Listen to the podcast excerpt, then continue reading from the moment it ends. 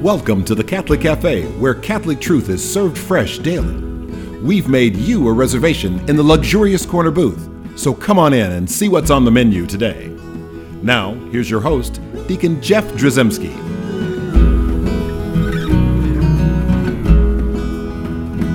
Greetings and welcome to the Catholic Cafe. I'm Deacon Jeff, sitting in the luxurious corner booth of the Catholic Cafe, and I am joined by Thomas Patrick Dorian. Hello, Deacon Jeff. Venerable Tom, I'm so glad you're here. We're looking for some miracles for Tom. If anybody's had any miracles, I need all the hair-related miracles. miracles, got. I can eat them all, man. whatever, we're looking trying to get him blessed. But right now, we're just venerable is all we got. But hey, that's pretty good though. That's a start. Hey, That's a start. All right, and you know we have a special edition uh, because we don't have our buddy Ziggy is not here. Ziggy Sad. Stardust, I think he's on some kind of.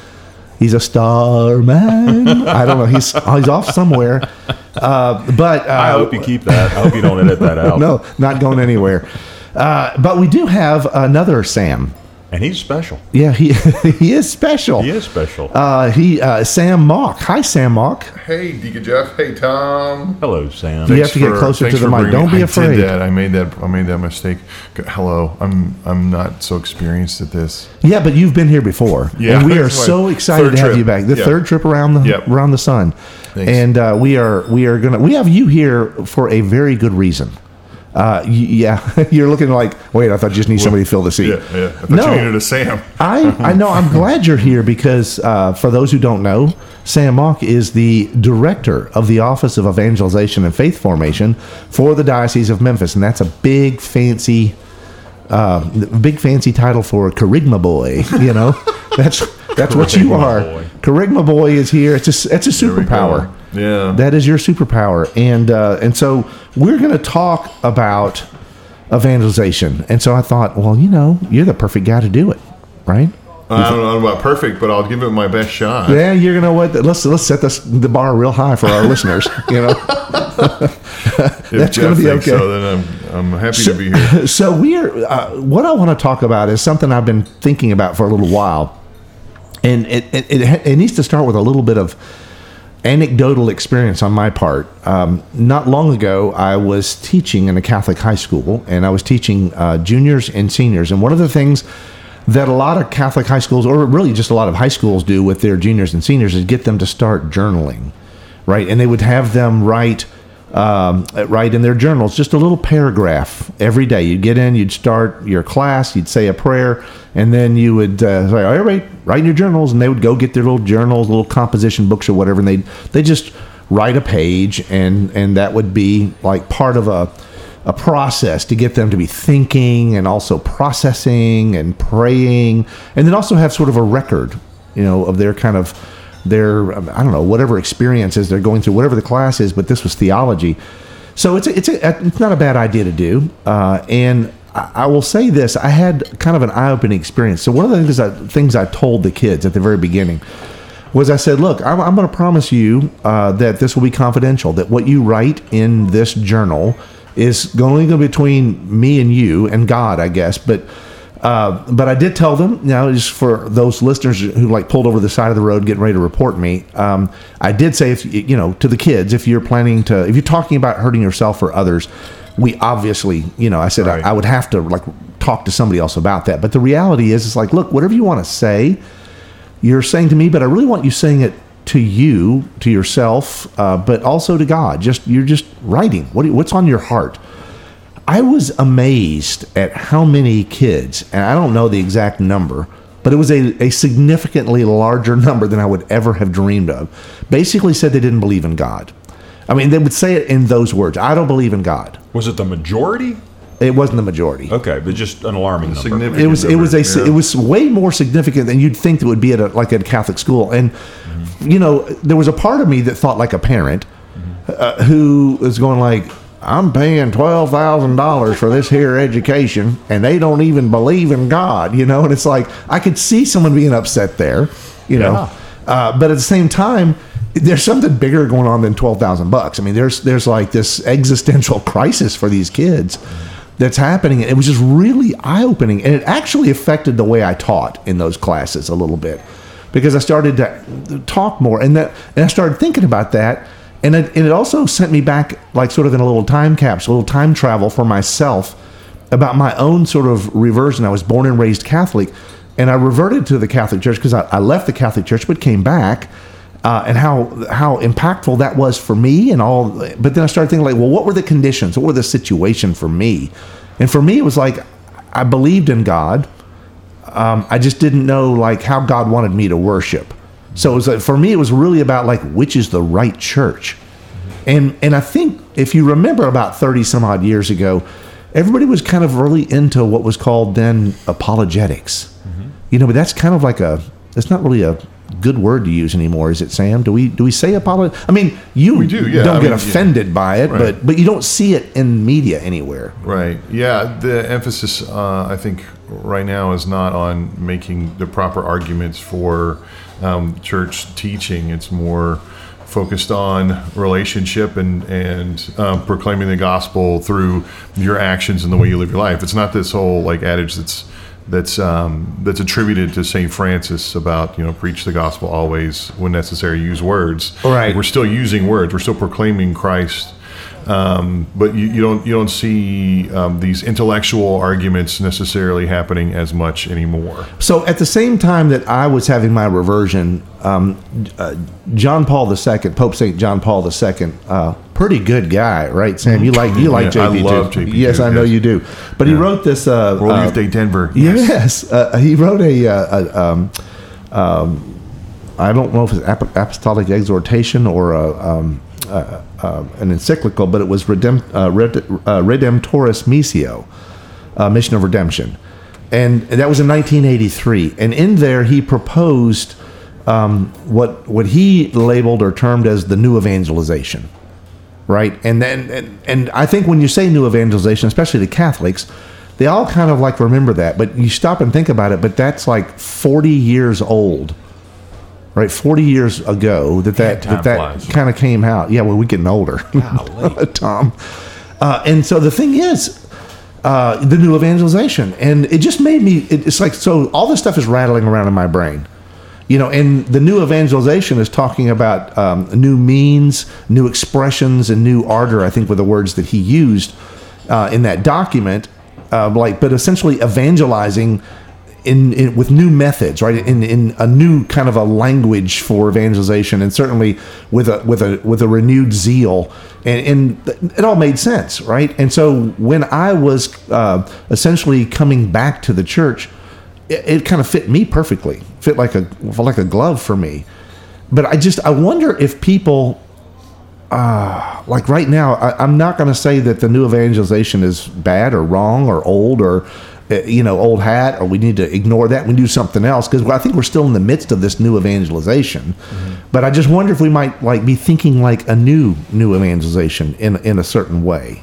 Yeah, I, th- I think time uh, over the last forty years, you think about the the um, developments in things like media. There's the new media that happened, and Right. social media took off. And I remember giving a presentation to the priests of the diocese twelve years ago, saying how important it was that we at least had a presence on on Facebook.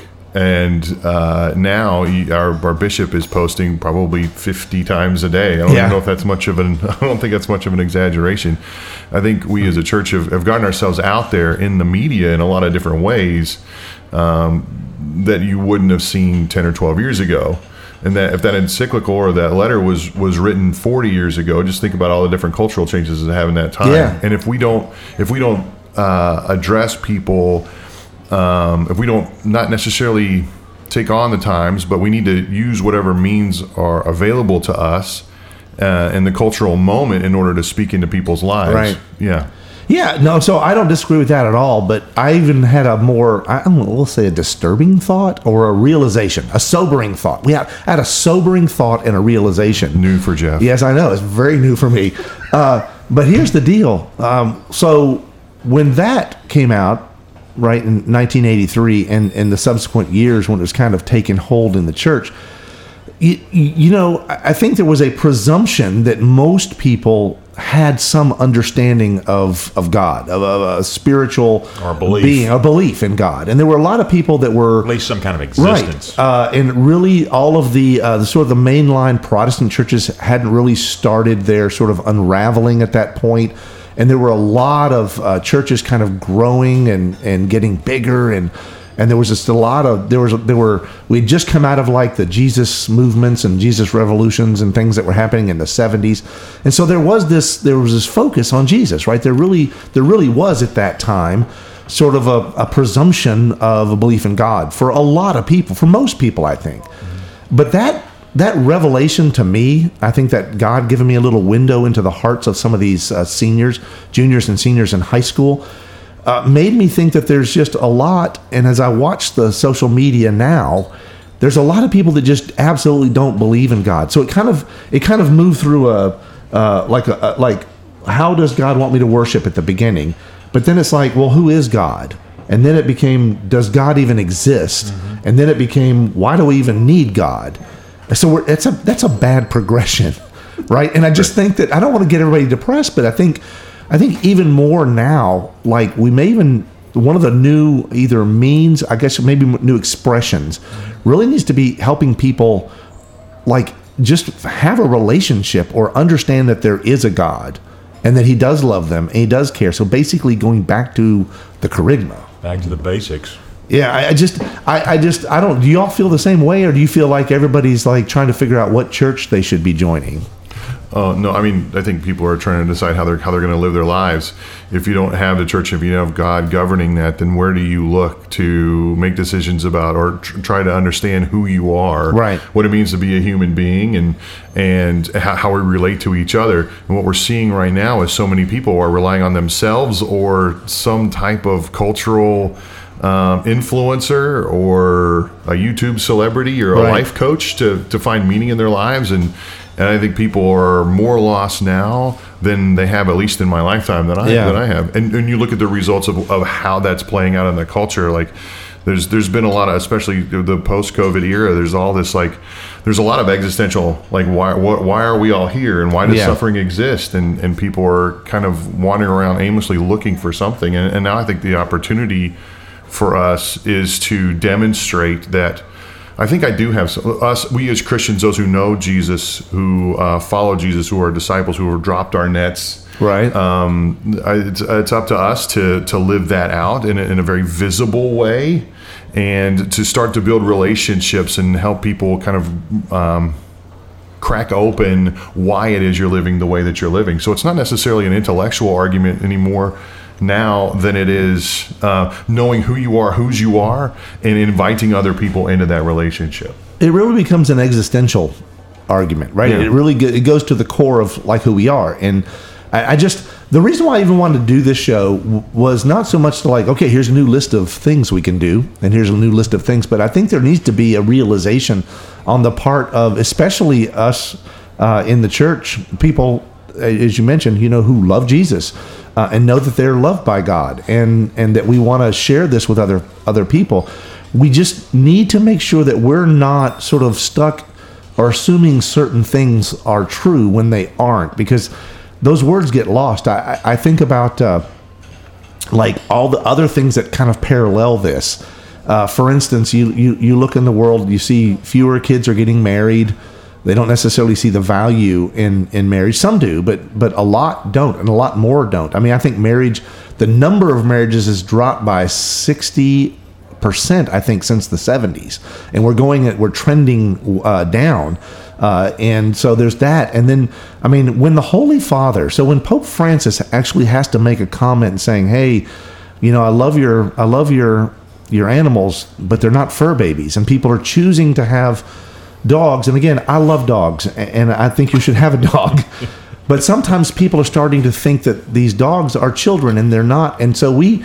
We as we as I get older, you know, I'm not I'm maybe the older one sitting here, but the point is, I are. realized for myself the challenge of like thinking like I did 40 years ago and thinking I'm talking to people who are 40 years ago and I'm not I'm talking to people that weren't even born 20 years ago right and and they just have a whole different way of looking at things which means I necessarily have to change how I evangelize. You have to you have to get to know their worldview first, and I think those journals are a really great opportunity for you to know and understand. So. I've been better. wearing bell bottom jeans. You know, I'm trying to get in touch with the kids. Start singing "Kumbaya," all that stuff. If we just get some of that- relevant to the kids, right? Yes, we Yeah. need to get some of that modern music in the church, and they will come to church if Right. we if we can get those St. Louis Jesuits singing those. Man, I love the those, St. uh, Louis. I grew up with the St. Louis Jesuits, man. I love that music. Uh, Yeah, not as much anymore. it's more sentimental stuff now. Uh, the- Getting to getting to know the people that that you're. That, that, that you're speaking with and, and understanding their worldview is incredibly important. I mean, we work with campus ministry and young adult ministry. I started in Yeah, this. what's your experience like that? Like, how's that changed? I, I it's it's amazing to see just how much they respond to relationship. I mean, we, we talk about this all the time. Um, people don't care how much you know until they know how much you care. We have some really great focused missionaries, and we, We always have at least one bumper sticker There you go. on the Catholic Cafe, and that was our bumper sticker for the day. Excellent. Yeah, I'm gonna, thank I'm you. Gonna, I'm gonna make it into a T-shirt. It's probably out there. Somebody's on bonfire selling it. Um, we have these incredible. What is this missionaries. bonfire you speak of? new, new evangelization. There you go. There you go. Google it, kids. Um, where was I going? Uh, the the focus missionaries that, that we have on our campuses on campuses across the country what, eh, have been so effective, especially in the last th- uh, three or three years since since COVID started and after. Is like young people are starving for relationship. Yeah. Right. I think we all recognized that when we were all um, quarantined, and we're still. I don't. I, I hate that we're still talking about COVID like three years later, but it had such a tremendous cultural impact on us. Yeah. Um, we recognize that we needed to be learn how to be friends again, right? If we can't be friends with each other, it's going to be difficult for us to understand the relationship between Jesus and us. As I don't well. think people realized the devastation that that caused for us to be essentially isolated. It was bad enough that essentially, if you're wearing masks, we we forget just how much we communicate with our faces, right, and and identify with our faces, and and so this the the masking. Whether it was necessary or not, really was very, very, uh, really destructive, and you know, and it was really bad. I think, especially with like kids in these formative years, and they're growing up you know, you're just a little hamstrung when it comes to the ability to use and communicate with their face and this the that sort of ministry of presence and relationship, and then to be sort of tucked away in a house with with nothing but social media and just the rise of the TikTok and all the different things that you know. I don't is TikTok the thing or was it was it you know because it was Instagram, but that was all the old people were on Facebook and still are, I guess, and that all keeps changing. Um, and I and I think that the the more that changes, the more the kids kind of uh, and I say the kids, meaning anybody younger than me, right, are are are kind of drifting aimlessly, right? There's not necessarily a toehold, but I love something that you said. I want to talk about for a second. This sort of like. Um, this desire where they're sort of they're attracted to relationship and i think to some degree one thing i can say about pretty much everybody younger than me is these these again we'll call them kids and it sounds like an old man i'm sorry but these kids really do want to do good they really are good in their hearts so whether uh, you know in my day when we're, we're saving whales or whatever we're, we're concerned about you know when you're talking about the environment when you're talking about all these different things that, that people see as a sort of a mission really at the heart of it is something good. It's something really good that they want to preserve, they want to keep, they they want to be they want to be good. They want everyone to be loved and to uh, have love and even if there's misguided uh, hashtags that come out of these things, the reality is there's there is goodness there. Yeah, there's there's a longing for belonging. Um, is it, We're only allowed Ooh, one- That's a bumper sticker one that bumper I just came up with. Uh, We're on a roll there's a, long, a longing for belonging, and and um, w- one of the things that you brought up too is the importance of family. Like the the way the way it's been described so far is that these these young people are just kind of aimless, like wandering around, and and but But there's no at, at their core they're not aimless. They don't, and they don't even know that they're aimless. They just don't know where they're aiming. I think. Right, and and and I don't know. I'm I'm uh, my we work with my, my wife was a youth minister. I worked with campus and young adult ministry for for many years. I'm I'm a dad now of a third five kids. Um, and and I'm seeing um, what what a what an impact great parents have on all of this too. Like um, many have been formed very well in college. Actually, Yeah. kind of kind of discovered their faith and learn how to live out their faith, or saw some example of a of a hall director at a at a, at a college, or or some parents that of of uh, their classmates in school Yeah. saw what what an impact a good, healthy Catholic or Christian family life is like, um, and that was imparted on their kids. Like I think so much of one of the things that gives me hope and encouragement is you ha- you do have this kind of newer generation, probably like 40 and younger, who have had the benefit of much better campus ministry, better formation Yeah. in, that, in those years, and it's starting to trickle down to their kids. So that's that's one of the things that I'm I'm really excited about when we talk about uh, understanding the worldview. Your parents, the family shapes that worldview, right? Yeah. So and and, and we have broken families right we really Right. need to work on our families and support our families and build up our families but you know what even in that brokenness there is still uh, there's some partial truths that reach those kids and they know they they love they love their family and even though they're again there might be brokenness there there there is there is hope because at the very core of the family we see the holy family and we see there is something good uh, there's something good there.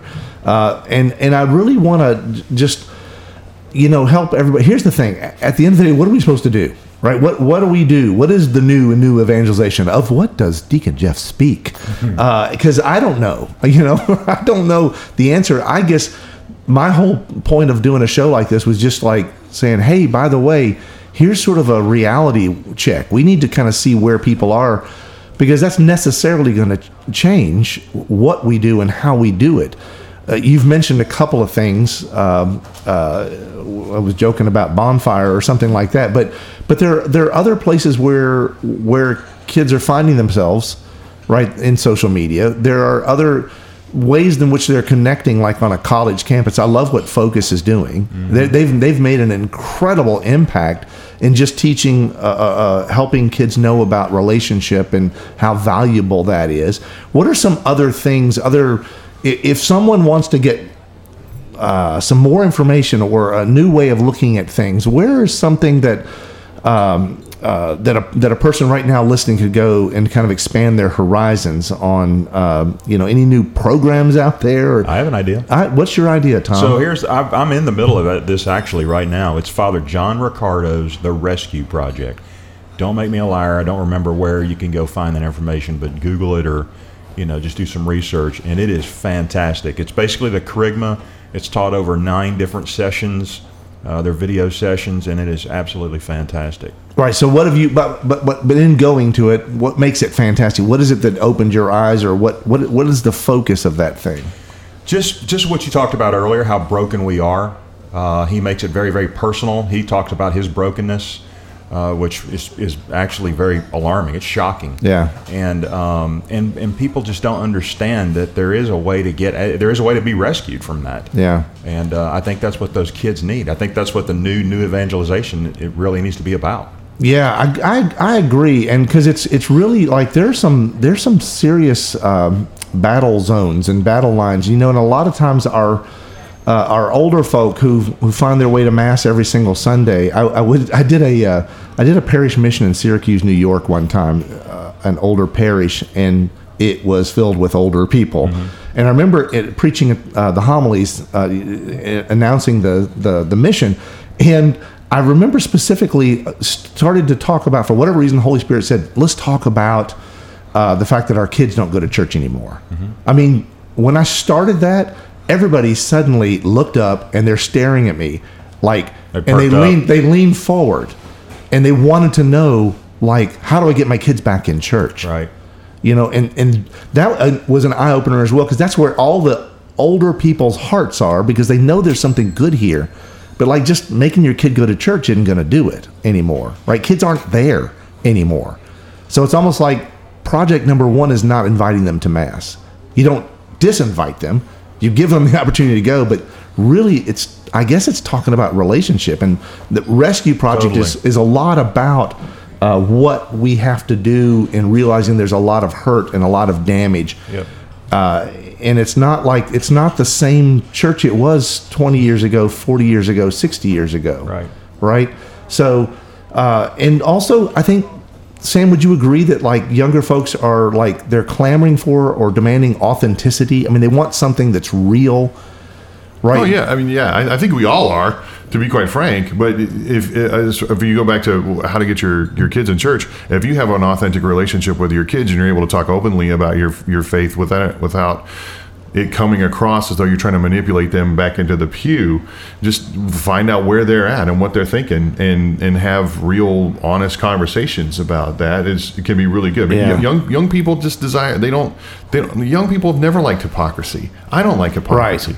You know what I mean? No, you're if, right. if you want your kids in church, go to church yourself and pray first and foremost. That's the living witness, right? Yeah. Uh, it reminds me of my favorite bumper sticker. You know, Oh man, three bumper sticker episode. Nemo dat quod non habet. That's the Latin one, Oh, that's right? yeah. You cannot give what you do not have, and they're not going to follow you to church if you're not in church, and they're not going to follow you in what you do if what you do is not authentic. If it's not about Jesus in your life and seeing a transformation. Yeah, and if it's if, if it just happens in the pew and it doesn't happen in your home and it doesn't happen in Yes. the way that you deal with other people and and if Christ is not the center of your life every day of the week, every moment of the day, then you're going to have problems. Like you got to we all have to work on ourselves and I think it starts with that fundamental personal relationship with Jesus. These people need to know that Jesus loves them. First of all, that there is a Jesus and that Jesus loves them. This is, and they need to see that in your life uh, as well. So we've given you a lot of food for thought here, a lot of stuff to talk about, a lot of stuff that hopefully that you'll be able to see.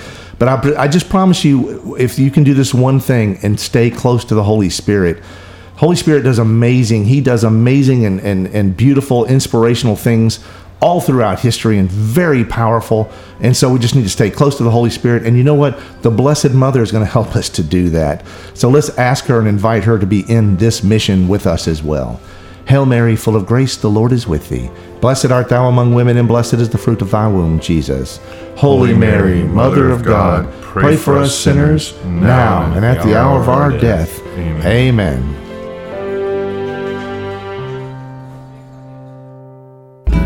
Thanks for listening to the Catholic Cafe. If you'd like to contact Deacon Jeff, send him an email at deaconjeff at thecatholiccafe.com. Visit us on the web at thecatholiccafe.com. You can also find us on iTunes or follow us on Facebook and Twitter. The Catholic Cafe is brought to you by the Order of Malta Federal Association. Join us again at the Catholic Cafe, serving up salvation one cup of coffee at a time.